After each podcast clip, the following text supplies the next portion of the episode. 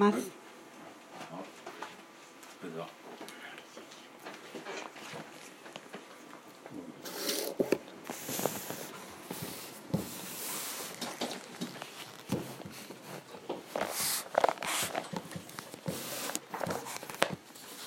はい、おはようございます。皆さん元気なね様子なので嬉しく思いますけれども、1ヶ月ぐらいぐらいえーにお会いしてまた1ヶ月も経ちましたね。えーだいぶ世の中の様子も変わりました。ね、総選挙もありました。えー非常事態宣言も解除されてですね行動制限もだいぶ緩やかになってきたということで随分変わったなというふうに思いますけれどもね、えー今日は懐かしい顔もねいますねえーねももちゃんがおります。ね。お元気そうでよかったですね。あの大きくなりましたお子さんがね、え そういうふうに考えると私たちがどかどんなに年を取ったのかなと思ってですね。あの改めて、えーそういうふうに、え時代が進んでんだななんて改めて思わされます、えー考えてみたらね。あのいる孫たちもですねこんなに大きくなってしまってその分こんなに年を取ってしまった私がここにいるということで、えーございますけれども、まあ、世の移り変わりがは早いですね、えー世界の移り変わりも早いです、ね、どんどんどんどんいろんな出来事が起きてあれよあれよと思いもかけないようなことが起こったりですね、えーするということでですね、えーましたね、えーおはようございます。はい。えーまっすぐ腰だと私もよくわからないんですけれどもアイナさんですね。はい、えーこの間久しぶりに資料資料館のねボランティアをしましたけども、えーそうですね。しばらく会ってないとですねみみんなわからないでこうやって眺め合うんですね。えー、そしてあのしてきました今週は今月は2回行ってるんですけどもね、えー結構マスクをしないで観光客の方が来る方もいましたね。えーまあだいぶ皆さんの気持ちがね少し緩んできてるのかなということなんでしょうけども。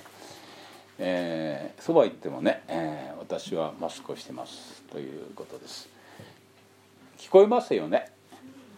はい、えー懐かしい顔も揃ったところでですねあの進めていきたいと思いますけれども先日ね、えー瀬戸内寂聴さんが99歳で亡くなりました。わかりますね？瀬戸内寂聴さん、えー彼彼女の人生をね語れば長いんでしょうけども波乱万丈の人生を送って、まあ、出家をしてですねああいうスタイルをね50歳になってからした方です、ね。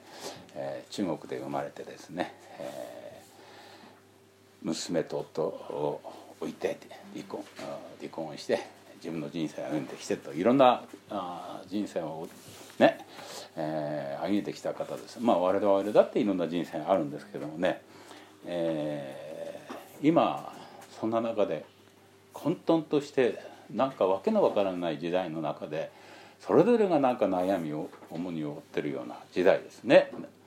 えーそういう時にあの寂聴さんのところに人が来てね、えー言葉をかけられてね少し重荷が軽くなったような気持ちで帰っていくというようなことでねまあそういうような働きをしてこられたんだと思いますけれども、えー私もいろんな寂聴さんの話をですね聞いてみたんですよいろいろね。そうすると皆さん日常平易に話してる言葉を話してるだけなんです。あの人の持つ雰囲気がですねなんとなく魅力的で、えー、カリスマ性もあるんでねなるほどなとみんな聞くんですけどもありがたくなるんですけどもね語ってる言葉を皆さんが語ってるとそうかから変わらないことをですね なそんなことかっていうこと失礼ですけどねあこういうことなんだっていうねでもこれって私たちの周りにもねあ溢れててそんな言葉も誰かから聞いたことがあるよなそんな示唆も受けたことあるよなっていうそういう言葉です。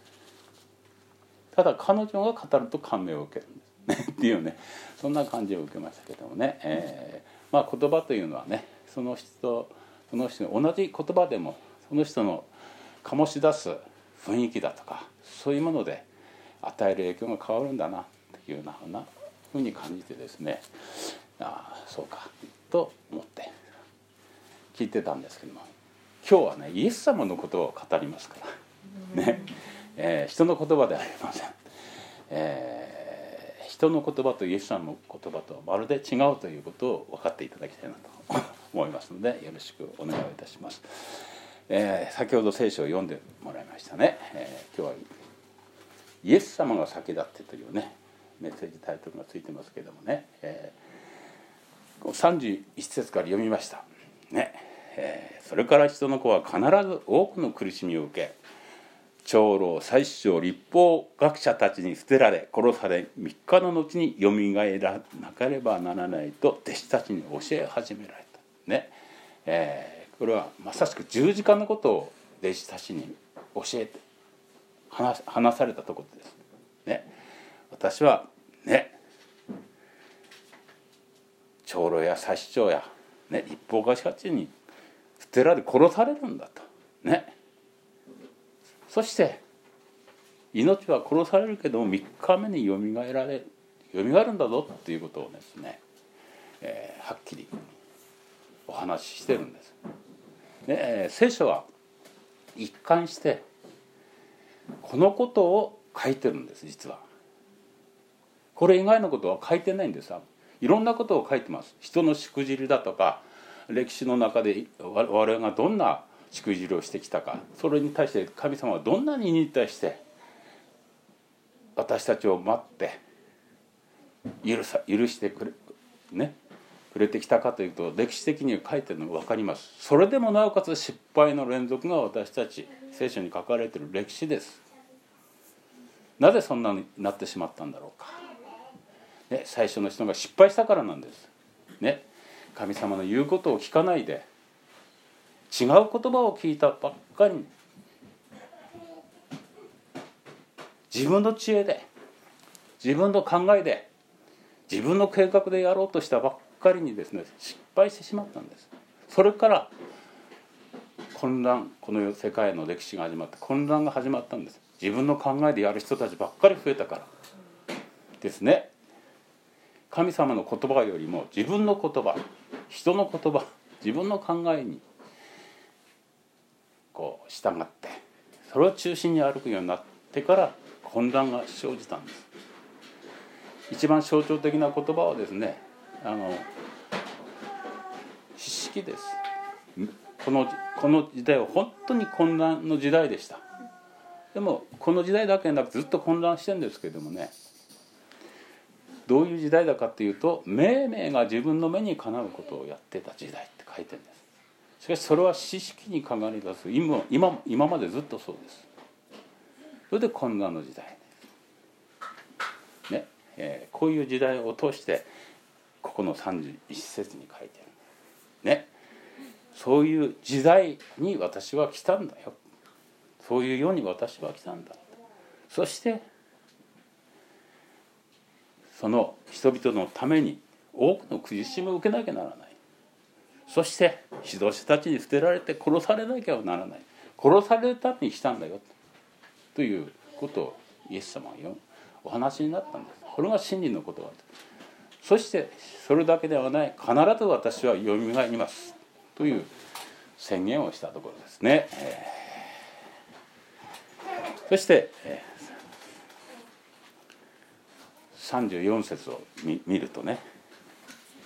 それからイエスは群衆を弟子たちと一緒に呼び寄せて彼らに誰でも私についてきたいと思うなら自分を捨て自分の十字架を追いそして私についてきなさいっていう言葉を語るんです。ね。この十字架を見てしっかり歩みなさいという覚悟を求めてんです私たちに。いろんな言葉があるけどもこの十字架を見てあなた方もいろんな計画はあるかもしれないけれどもこの十字架の道をしっかり見てそしてぶれることなく歩む歩みなさいっていう覚悟を求めてるところですこれは。私についてきなさいそうやって私についてきなさいということです私についてください。従うということです。従うってどういうことでしょうか。私に従いなさい、ま、私ね私に従いなさいという時にその言われた人はどうするんですか。私より前に先立って言ってしまいますか。そうじゃないでしょ。私の後ろについてこない来な来なさいというで従うのですから、前に行ったら従わない自分がさっさと行っちゃうわけですからね。私の後ろについてきなさいということ。あえてそう言ってるんです。私の後ろについてきなさい。ね。なぜそう言うんでしょうか。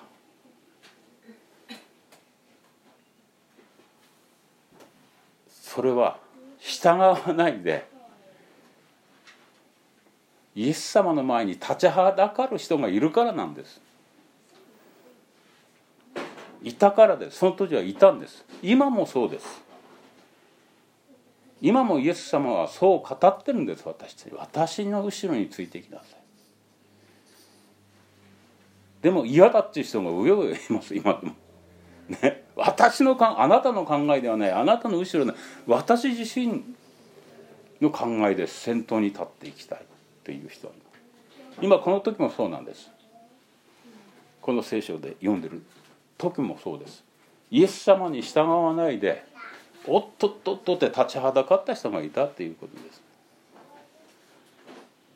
もう分かってますね。誰が立ちはだかってるんですかここで。分かった人はどうぞ。まあ究極的にはサタンですね。はい。そうです。ペテロが立ちはだかったんです。でもサタンというね今表現したのは間違いではないんです。そこにサタンが働いてるからです。ペテロなんです。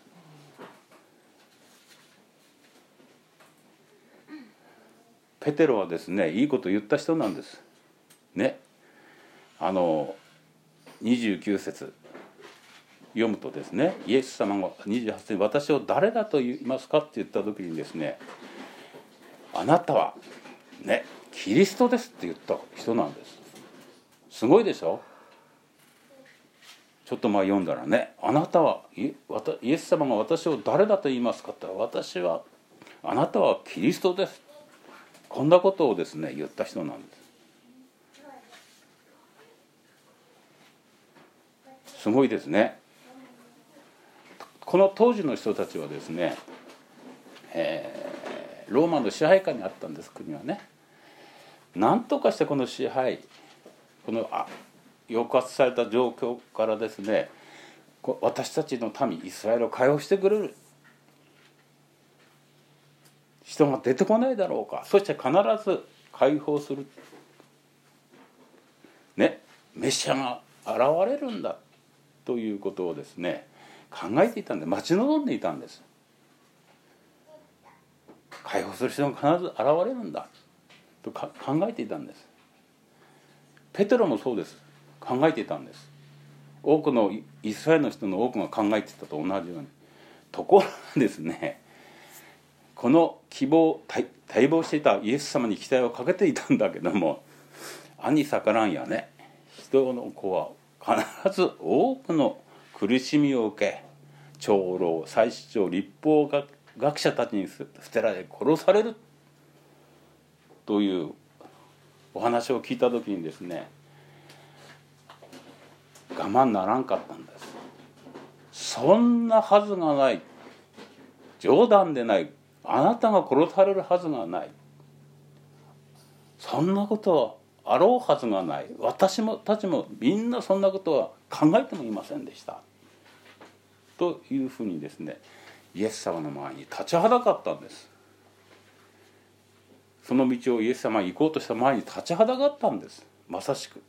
私の考えてる思いとイエス様が今私に話した思いと全然違うからっていうことで。自分が考えていたメシアと。イエス様が今考えてた。話と全然違うから立ち上がってそんなことがあるはずがないって立ち上がったんです。32節を見るとですね、えー、しかもはっきりこのことが話された。するとペテロはイエスを脇にお連れしていさめ始めた。いさめたんですよ、小さい子供たちがいたらですねなんかしくじったらいさめますよね。そんな感じです。すごい状況なんでいさめるということは。ね子供をいさめるようにいさめたんでしょうか。ね。そんなことがあってはならない。あなたにそんなことがあるはずがない。あってはならないということでしょう。戒めると同じ言葉です。いさめるというのは。ペテロは本当にこうやってイエスの様の前に立ちはだかったんです。行こうとする道の前に立ち上がった。ちょっと待った。ということでしょうか。そしてそうではないでしょっていさめたんです。その道をストップさせようとした。この時点ではもう完全にイエス様より上に立ってんです。いさめてんですから。イエス様より自分の方が賢いっていうことですよ。もうこうなったら。いさめてんですから。どうでしょうかね。皆さん私たちもあるあるかもしれませんね。よくあるんです。似たようなことが私たちも。順調の時はいいんです。ちょっと自分の思わしくない。状況が信仰生活の中で起きます。その時に文句を言うんです。何さイエス様？なんで私がこんな目に遭うんですか？あなたと一緒に行ったら幸せになるはずだったのに何にも良いことがないじゃないですか。どうしてどうしてなんですか？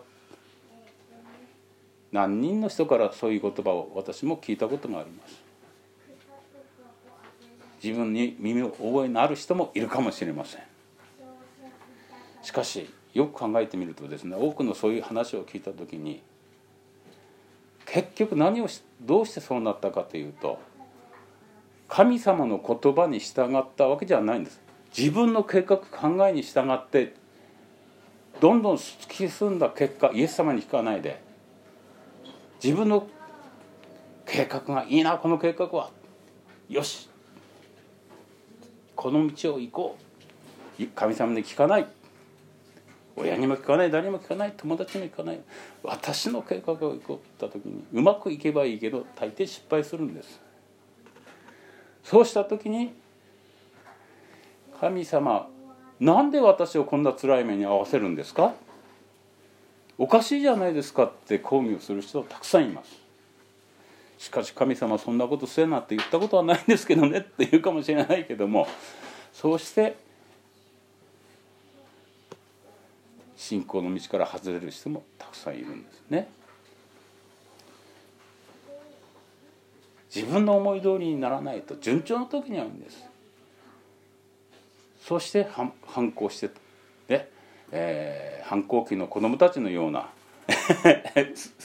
そんな状況。何回も見てますけれどもそうじゃないんです。勝手なことをして自分で転んだだけなんです。分かりやすく言えば。やめなさいって子供言うのに親の言うこと聞かないでやる時あるでしょ？して痛い目にやって泣いて帰ってくる時あるんだけどもそんなような状況に似てるんです。ね、そのそういうふうに言ったら分かりやすいでしょ、ね、そんなことなんです、ね。えー、ペトロも、ね、そういうふうにしてイエス様に前に始まったら「ダメでしょう。そんなことをしたら。そんなことがあるはずはないでしょ」って。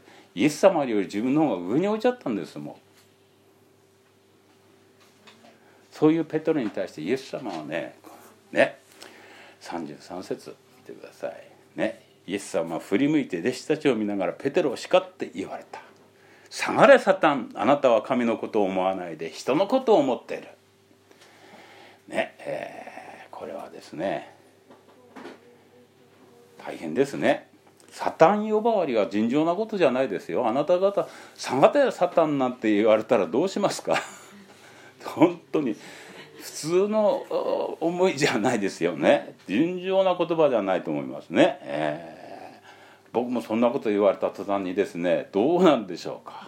ねサタン呼ばわりです。これ尋常なことじゃない。しかしこれは背後にささ先ほどあの誰ですかって言ったらサタンって言ったでしょ。背後に働いているものを指して言ってるんですこれは。サタンはあらゆる方法でですねそういうイエス様の道を遮断しようとするんです。イエス様が最初にですね伝道しようとして開始をしようとした時荒野に行かれました。そして40日間何も食べないでそしてその後にいよいよ福音選挙の道を歩もうとした時にサタンが立ちはだかったんですその時も。これこれやってみろこれやってみろこれやってみろいいぞでサタンその時だ同じことなんですここと十字架の道を防ごうとしたんですあの時も。なんとかして十字架の道から引き離そうとするそういう役をするんですサタンっていうのは。だから背後に働いてるのはサタンだということは間違いないんです。その道に立ちはだかったペトロはそれとも知らずにですねサタンと同じことをしてるんです。これが全ての間違いの源なんです私たちの日常の営みの中で神のことを思わないで人のことを思っている。あなたは神のことを思わないで人のことを思ってこれが全ての間違いの源なんです。実は。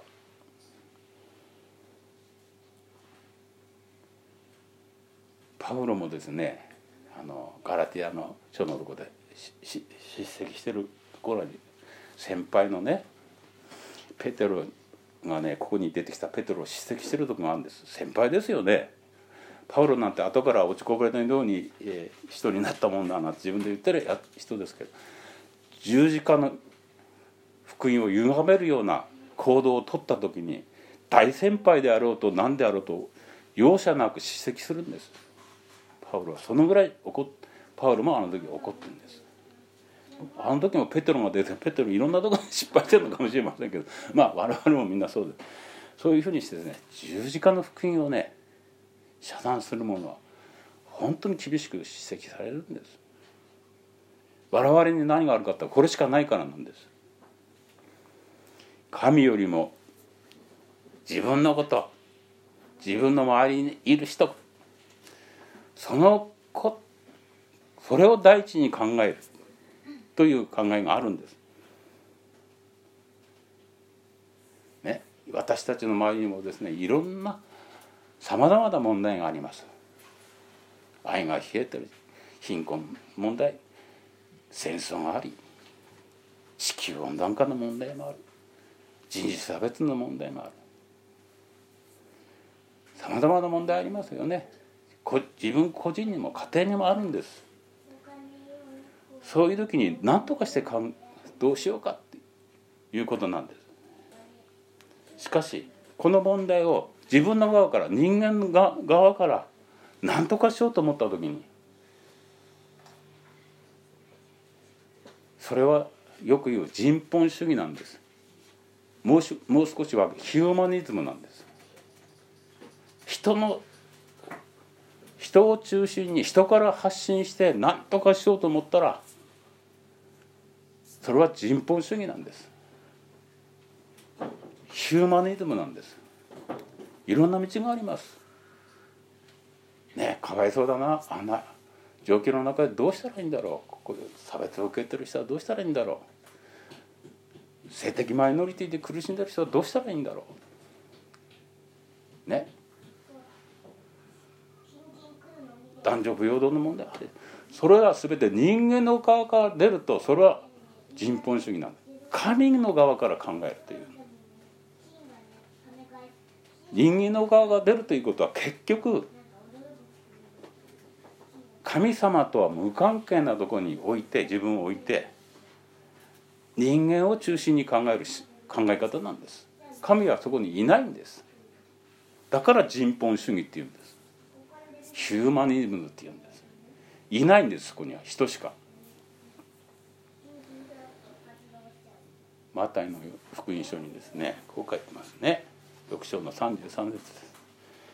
まず神の国と神の義を第一に求めなさい。そうすればそれらのものは添えて与えられます。と書いてるんです。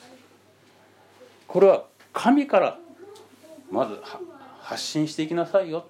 神から出ていきなさいよ。人の側からになってまず神そこに第一に神を据えなさい何をするにしてもそこから次のことをしてきなさいということなんですところが神をそっちのけにしておいて人の心を中心に考えて物事を進めていくとそれは神の国を第一に求めなさいというとこからずれていってしまうんです。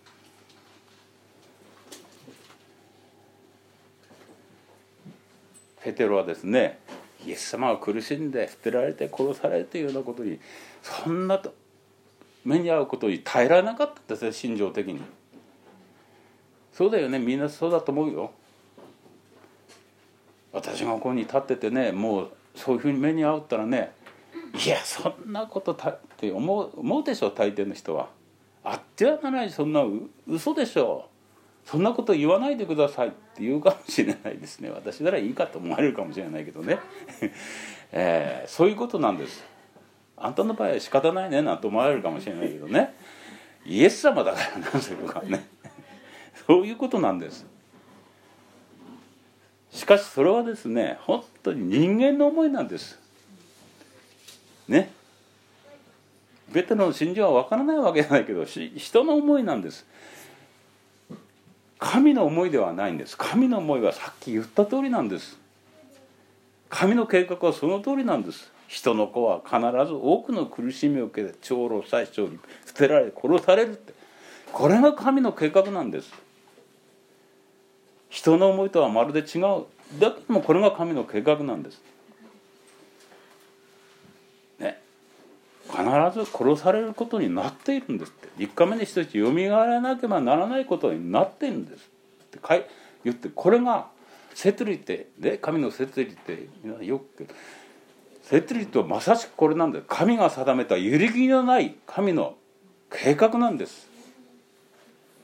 人が何と言おうとそうなってるということなんです。これが神の摂理なんです。これは私たちの側の都合じゃないんです。私たちの側の必要でもないんです。神の計画が世の始まった時からずっと計画がもう定められてるんです。それを実現するためにそのようになってるよっていう宣言なんです。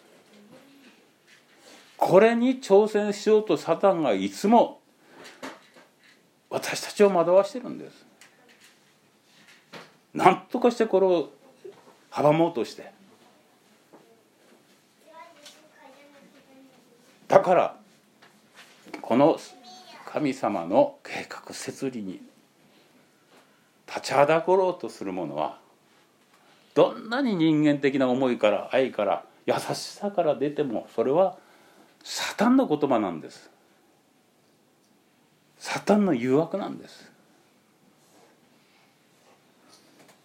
イエス様はですねペテロをしがって参加でサタンです。厳しい言葉ですねサタンですから。しかし背後に働いているサタンに向かって宣言している言葉なんです。しかしペテロに下がれとは言ってるけれどもどっかに行ってしまえ立ち去れとは言ってないんです。下がれです。私の後ろに退けっていうことです。ね。せ、ま、最初の自分の立ち位置に戻りなさいって言ってるんです。私の前に裸ってそんなことすんでないよ。最初の立ち位置に戻りなさいって言ってるんです。本来の立ち位置です。あなたの本来の立ち私たちの本来の立ち位置はいつもそうです。神様の後ろなんです。そこに退かせようとしてるんです。厳しい言葉ですね。そしてね34節35節続くんです。それからイエスは群衆を弟子たちと一緒に呼び寄せて彼らに言われた。誰でも私についていきたいと思うなら自分を捨てて自分の十字架を追いそして私についてきなさい。命を救おうと思う者はそれを失い私と福音のために命を失う者はそれを救うのです。どうでしょうか？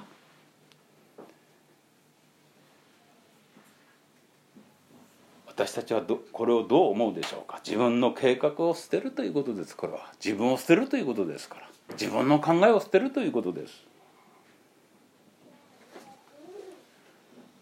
そういうことなんです。自分を捨てるということは。捨てる厳しい言葉ですねこれね。いっぱい喧嘩があるでしょ？ねありますよね。新婚さんだからねたくさんね。あります。僕もありました。もう2人で何でもやれることできると思いました。結婚したばっかりの時私はですねもう親の重しが取れ取れ取れるでしょ？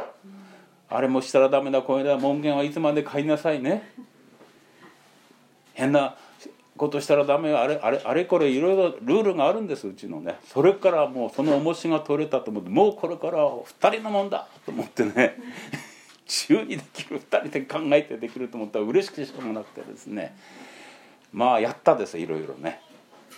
夜遊びしたって誰も怒る人いないんだから遅く帰ってこようが何しようがね。そしていろんなとこ行きました、ね、深夜のドライブも楽しかったですね。もう本当にもうそんなふうにしてね解放されたあね、えー、2人でえー、誰とは言わない2人でね、えー、やりましたけども本当に嬉しかったですね。本当にね解放された自分の計画が自分のやつできるいや嬉しいということなんだけどもそれを捨てるというのはね本当に大変なことなんですよこれ。でも自分のこだわり計画を捨てる。なかなか捨てられない。ね嫌な自分を惨めな自分を見ていやそれを捨てたらね割り食うような感じがする。ね惨めになるような感じがする。嫌だなと思うんです。ね。自分を死ぬということはそういうことなんです。古い自分に死ぬというか自分の命を失うことですからね。それはね古い自分のねそういうイエス様の前に立ちはだかって自分の計画を推し進めたいというそういう古い性質があるんです私たちには。それに死ぬことです。なかなか殺せないかもしれない。それに死ぬことです。私たちは信仰を持ってですね新しい命を生まれ変わったって言われてます。そうです。その通りです。それはどうでしょうか？私たちのうちに神様から遮断されていた失敗してですね霊がなくなってしまった動物と同じような命しか持たなくなった私たちに神の霊が回復したということそれが新しく生まれた変わったということなんですただしこの肉体をまとってますからやっぱり古い肉の性質は変わらないんですなかなか。ね、私は、えー、若い頃信仰を持った頃ですねこの真理が分からなかったんです。誰も教えてくれないんです牧師も。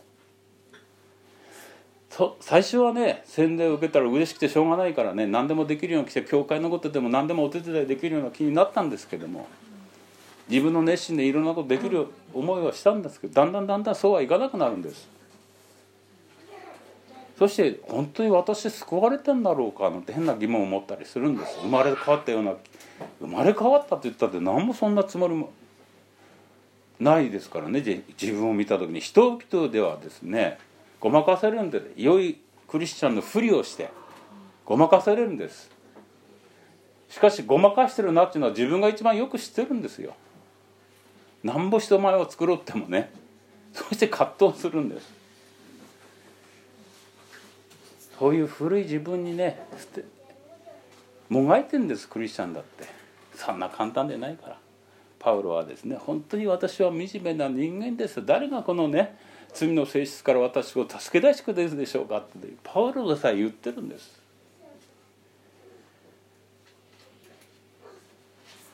そしその自分とですね戦っていく。主に従う時追うべき十字架があるというのはそういうことなんです。何か自分の判断を追ってね行くという変に勘違いをしている人がいる。そんなことを聞いたことあるかもしれません。そうじゃないんです。こういう自分を追っていく。そして毎日々戦っていくという。それが私たちのね追うべき十字架なんです。それは主の栄光が輝くためです。十字架だけが十字架の真理だけが摂理だけが輝くために。私たちもその輝かさせるためにそういうもう惨めな自分のその肉の性質をですね追いながら一つ一つそれを一つ一つ神様に近づくためにいっぺんになっていかないんですこんなの。一つ一つだけどそのままにしといということではねこの戦いが私たちの信仰の戦いだから一つ一つ勝利していかなきゃならない。一つ一つ。あ今日は1000あるうちのね自分の自我の一つ今日ってなんて感じだね。1000分の1ですね。いつになったらなるんでしょうかと思うかもしれない。そうです。一つ一つなんです。それが私たちの追うべき十字架なんです。そして栄光から栄光へとイエス様にいつまで変えられていくためにって第二コリントに書いてますね。そういうことなんです。栄光から栄光へ主の似姿に変えられていくということはまさしくそういうことなんです。一つ一つ自分の自我を自分の考えを自分の計画を弱さを一つ一つ清められていった時にですね主の似姿に変えられていくんです。少しずつ。1分にできる人はやってください。素晴らしいです。ね。そういうことなんです。これが栄光から栄光へ主の似姿に変えられていくためにというお言葉なんです。イエス様の前にそのためにはですね本当に戦いなんです。肉の性質と戦わなきゃなんで。私たちの弱さがあります。大切なものがあります。これだけはいやもう譲れないっていう譲れないものあるでしょうきっと。ここまではいいけどこれだけは絶対譲れないなんてよく聞くことあるでしょ。これだけはっていう。それを一つ一つ手放していく時に解放されていく時に主に似た方に変えられていく。これが自分の十字架を背負っていく道ということです。一歩一歩戦いの連続です。戦いにを感じないクリスチャンがいたとしたら考えた方がいいです。むしろ。むしろ考えた方がいいです。全然そういうのは感じない。クリスチャンがそういうことを感じれないとしたらむしろももうちょっと真剣宗の前に出た方がいいかもしれないです。私たちはあのイスラエルの民がですね恐れ退いて敗北して40年間の取り道したようなことをしたくないでしょ。あの時に恐れ退いたんですよ。自分の考えが優先してしまって神様の御言葉約束を信じ握りしめないで自分の考えを握りしめて恐れ退いたばっかりに遠回りしたんです。どうぞ。皆さんね信仰生活特に信仰の方もおります。順風満帆ではありません。その時にどうするかなんです私たちは。順風満帆の時はねいいよいいよって言えるんです。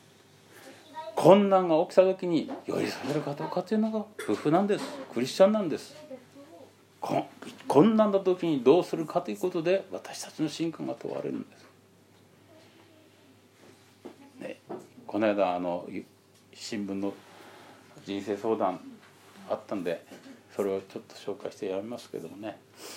働き詰めで一生懸命頑張ってきた夫がいるんです。ところが具合悪くなってね、えー、家にいるようになったんです。そしたらもう家にいるだけで何もしないでいるんです。私の言うことも聞かないしね。何言っても聞いてくれない。私はね孫のといい関係を保ちながらねランチ友達とランチをしたり自分の好きなことをして、えー、いい生活をしてるんだけども夫のこんな姿を見たら耐えられない。そしてもっと悪くなってこの人と向き合っていかなきゃなったらもう何とかしなきゃしてもういなくなってもらった方がいいのくらいな感じですね。そんなふうにあどうしたらいいでしょうかって。どう思いますか？そうですね。って思いますか？そんな夫早くさっさとねどうな 死んだらいいのにねなんてね、うん、わ笑い事じゃないとそう思ってる人いっぱいいるかもしれないです世の中に。この夫さえいなきゃねこいつさえいなきゃ私もっと楽なんないなって。人生相談の先生はねあなたねってちょっとやっぱりたしなめられてるんですで私の妻はそんなことは反対です。証ししますけども。だから言えるんですけどもね。言ってくださいって。一生懸命働いてくださいって言ったりするのしてほしいんですって。もう散々も働いてる人はよくわかるけども大変ですよね。世の中で働くっていうことはね。ね。返事して。そう。そうだよね。大変なんです本当に。でその大変な時にですねみんな大変な思いして働いてる時にランチをして友達とランチをして何かできるって何優雅な立場でしょうか。ねそんなこと今できない共働きをしなきゃならんぐらい世の中厳しくなってきてるんですけどもね。そういう時代を過ごせた奥さんの幸せでしょう。専業主婦でトロントでランチして趣味の世界に浸ってられたのは。それの感謝もなしにね都合悪くなったら僕は悲しくなりましたね。自分に身を置き換えてなんてそんなことはないですけどもね。本当にね周りのクリスチャンにもいるんですよ。だけど本当に。本当にそれでクリスチャンかなんてんだけ？ごめんなさい。あのね。えー、そういうことでなくて私たちは本当にね一つ一つ順風満帆でない時にもそういうものを背負背負って寄り添って一つ一つ自分の計画自分の考え自分の思いから解放されて十字架のイエス様を前に置いて歩む。十字架の前に置くことをイエス様を前にして歩むんです。そしたらイエス様がどんなことをしたかどういう思いでいるのかイエス様がどうなんだろうかということは全部見えてきます。それを私たちが糧として道としていけば間違いがないんです。イエス様から出ていけば間違いがないんです。人の考えから出てきたら人本主義ヒューマヌリになるんです。どんなに良さそうな考え方良さそうに見える言葉でも。是非私たちもね世の言葉は判断してますけれども今こそイエス様を前に置いてイエス様の言葉にこう見てそしてこの世の光光となったイエス様の光を輝くものになって歩んでいきたいなと思います。以上です。